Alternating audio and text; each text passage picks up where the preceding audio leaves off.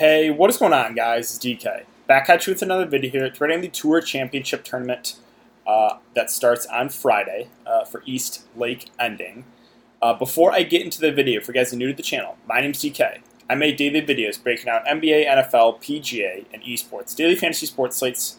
Uh, before I get into the breakdown, I do want to say thank you guys again for all support. Currently at four point five nine thousand subscribers.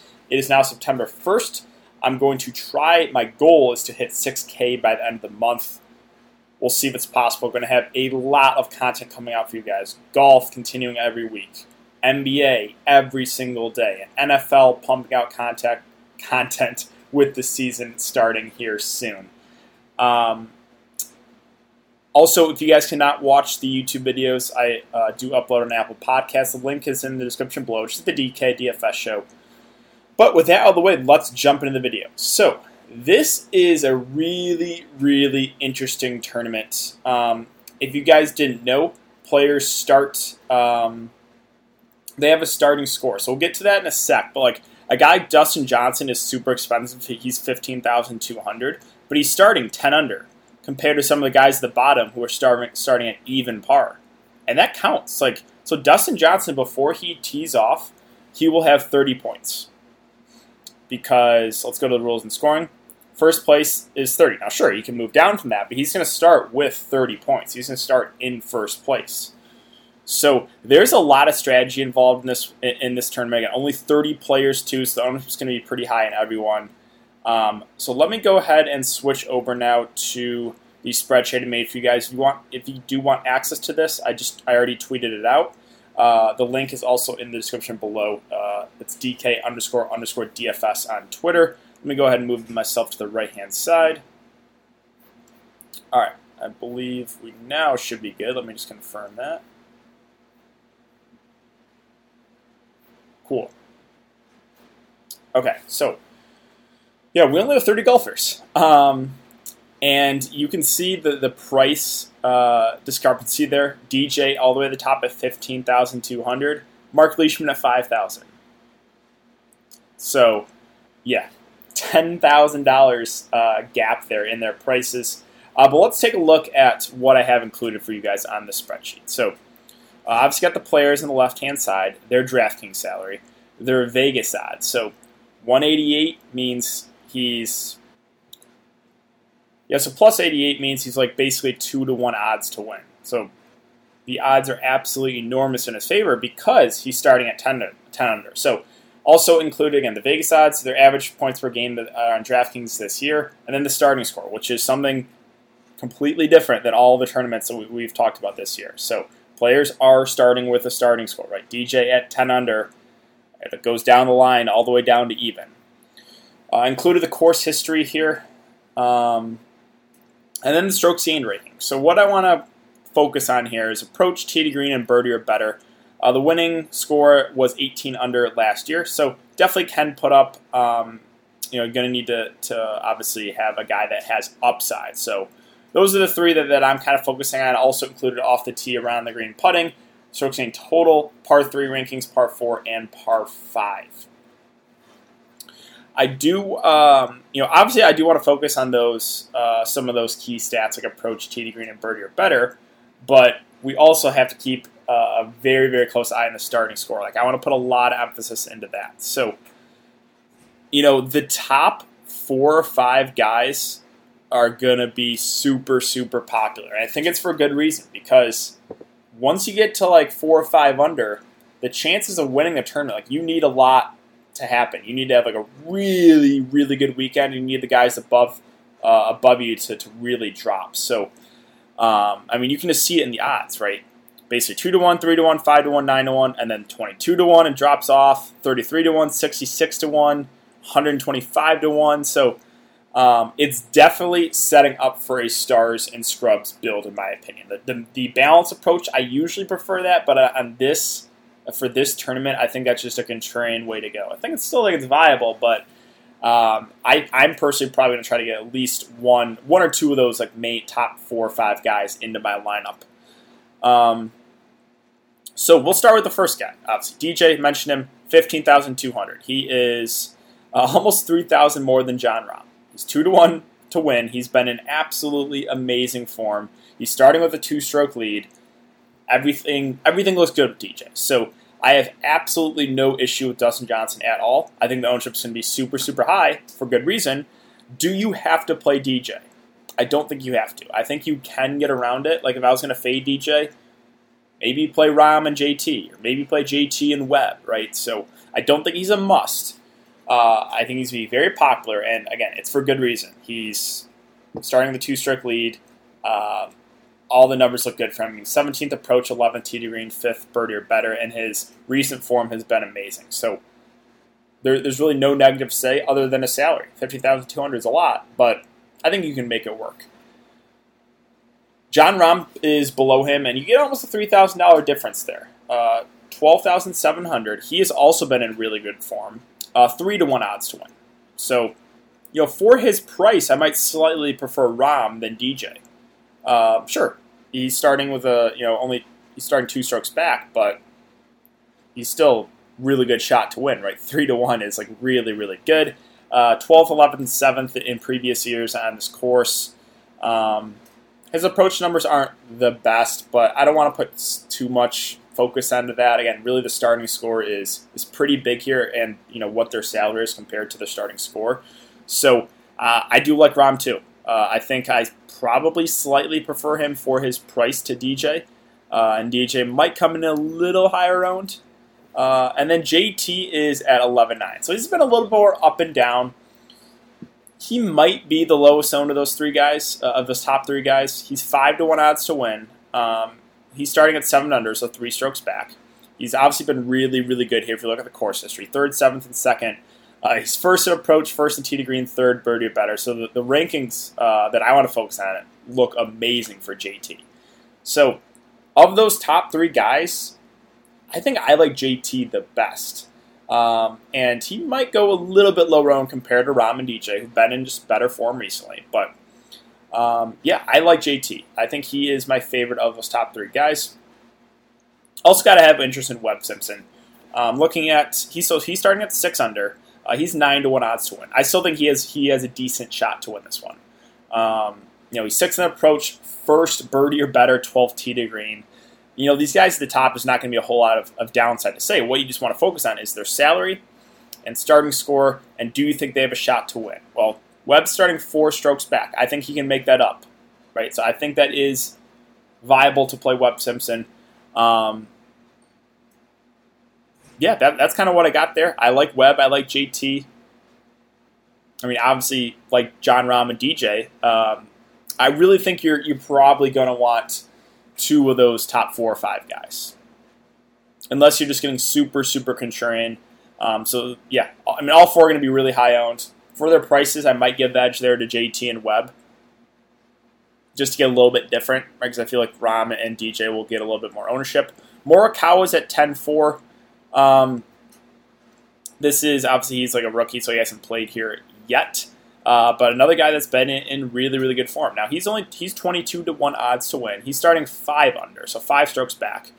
Um, he's second approach, fourth tee to green. I mean, twenty-six birdie or better. Morikawa's been in... Um, really, really good form. Um, so I think Morikawa's viable, but I think I give the edge to Webb. I think I give the edge to J T. Um, not saying Morikawa's out of play. I, I just think I slightly prefer the guys above him. Bryson's at ten one. So Bryson's a guy that kind of is a little bit more boom or bust recently. The upside is obviously really high on him, but he, he does have, you know, a somewhat low floor, uh, I guess, for, you know, a golfer. Um, He's starting at four under, six strokes back. It's getting tricky now because it's like six strokes can do it, but it's going to be tough. He's going to need to have a really good uh, weekend and need to, you know, the guys above him to struggle. So Bryson is just a contrarian option for me. Obviously not a great approach player. Um, yeah, I, I just think I, I like the guys a, a bit above him more. Rory's at nine seven, another another contrarian play, in my opinion, for his price. So you got to take the price into consideration, the starting score. He's three under, and he's still nine seven. Like, that's a lot, and Rory hasn't really been in the best form. I know he won it last year, but I just think that makes him like a really contrarian play. Hideki's at uh, nine three. He's actually surprisingly uh, gained strokes putting in the last I think, three tournaments, I believe, which is crazy because Hideki is known for his terrible putting. Uh, but if that's going to continue to be a trend, if he's going to continue to have subpar putting performances, then uh, the upside is massive on Hideki because everything else in his game is really good. Uh, if you just look at like the strokes gained numbers, everything besides the putter. So Hideki is coming in at thirty-three to one odds to win. Um, I think he flies under the radar a bit, but I kind of like him as a contrarian play. Then Berger at nine one. Berger and Xander, in my opinion, um, in this kind of mid-range, stand out to me the most.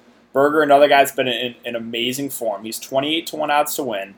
Um, he is thirty-third approach, tenth tee to green, eighth birdie or better. Again, a lot of the numbers with these these guys at the top are similar. They're going to be good in basically everything. Uh, but I, I kind of like the price. nine one, four under, like, is viable. I think he, he can make that up. So, um, yeah, I have interest in Berger, and I like Xander. Xander's probably one of my favorite plays at eight nine. Um, he has great course history here. Obviously, if you look at that, right? Second, seventh, first. And he's just a guy that is a little bit more boom or bust. He usually has one of those kind of down rounds once a weekend. But if you can avoid that, like the upside is high in a guy like Xander. Um, eight nine, I think, is a, is a fair price. three under, so he's going to have to have a really good weekend. But I just I like the upside potential there in Xander at eight nine. Uh, Harris English at eight seven. I'm probably not going to get to him. Um, I know he's been in relatively good form here, but I would rather get to Xander. I'd rather get to Daniel Berger. He's coming in at sixty-six to one odds to win, whereas Xander is twenty-two. Huge difference there, right? In guys that are only two hundred in, in, in price. So I'm going to give edge to Xander and Berger there. Uh, Patrick Reed's a guy that I think is viable at eight five. Um, starting at three under, just because he's a guy that is good birdie or better, right? He's eleventh birdie or better. His numbers don't look amazing if you look at approach and, and tee to green. The eight point five is eight point five price point is fair, but again, more in the mid-range. I think I would give the edge to guys like Berger and Xander as opposed to, to Patrick Reed. Now, Finau, if you guys watch my golf videos, you know I love playing Tony Finau. He's coming in at fifty to one odds to win, two under, so he has a he's going to have to have an amazing uh, weekend to be, you know, contending for, for first. Uh, but I think it's possible. Like, he's been in, in pretty solid form, uh, seventh, fifteenth, and seventh here. Uh, he's good birdie or better, tee to green approach. The numbers look good for him. eight point two K is a fair price for Finau. Um, what I'm going for there is not necessarily a starting score, but his just his potential for the birdies, right? He's this guy that is a birdie machine, it feels like. So I think he, he is a guy that could shoot up the leaderboard in the mid-range. Um, so I have interest in, in Tony Finau. Scheffler's at seven nine, probably not going to get to him.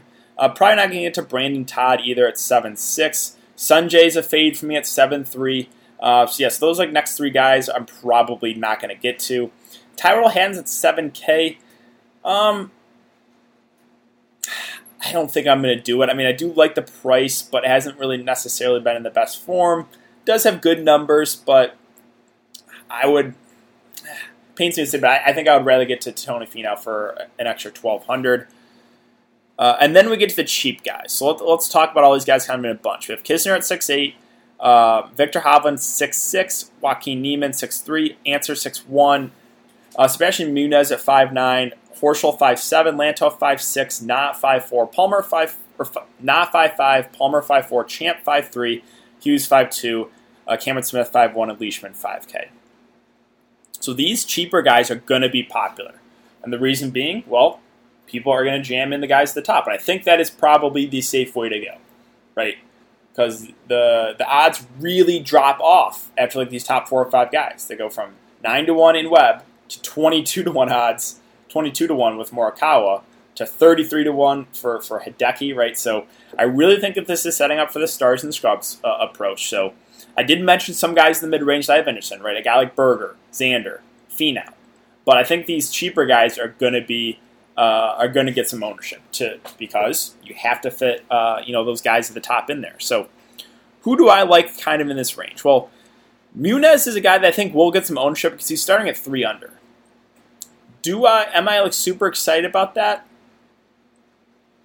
I I don't know. Not like I. I think I'd rather get to a guy like like Joaquin Niemann or Abe Ancer, even though they're starting a couple strokes back. Niemann at two under, Abe Ancer at one under. I just think I like the upside a bit more with those guys. So Niemann at six three, Ancer at six one. I think both those guys look pretty good here. Um, you know, Ancer's kind of been struggling recently. The, the numbers don't look the best for him, whereas Niemann's a guy that is a good approach player. He's fifth in approach, twentieth tee to green, forty-eighth uh, birdie or better. For that price point, I think that, that stands out as a pretty good play. So I like Niemann. I like Abe Ancer. Um, you know, Ancer coming in at two hundred fifty to one odds to win. Uh, I, I just think he will not get like any ownership. Uh, Lanto's always a guy that I like playing. He's at five six, starting two under. Uh, so he is the cheapest guy starting in, in the two under range, right? Because you have six three Niemann, you have seven nine Scheffler, you have eight two Finau, and then you have five six Lanto Griffin. So kind of like Lanto for his price. Again, he's the cheapest of the guys starting at two under. Um, the numbers are fair for him. And uh, I think he's a guy that could move up uh, on the weekend. Na is always a risky target because I feel like he always is he, he's dealing with back issues almost like every week, it feels like. So I feel like he almost withdraws like every other week. Um, five five is is playable. Um, and again, these guys are going to get some ownership because people are just going to jam in the guys at the top.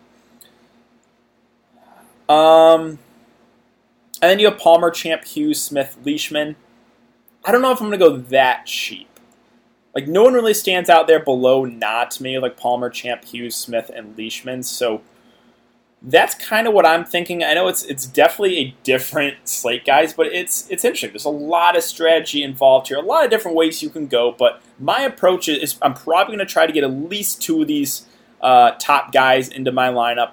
Uh, and then, you know, probably one or two in the mid-range. And then I'm looking, you know, some of those cheap guys like a Niemann, Uh, Ancer. Don't mind Hovland. I didn't mention him. I think he's viable, and maybe a guy like Lanto Griffin or, or a guy like Kevin Na. So basically mention everyone here. I know it's, it's thirty golfers, so there's a lot of different ways you can go. Always go with your gut too, guys. So the golf is super, super high variance. So if you feel strongly about a guy that I wasn't super high on, just play him.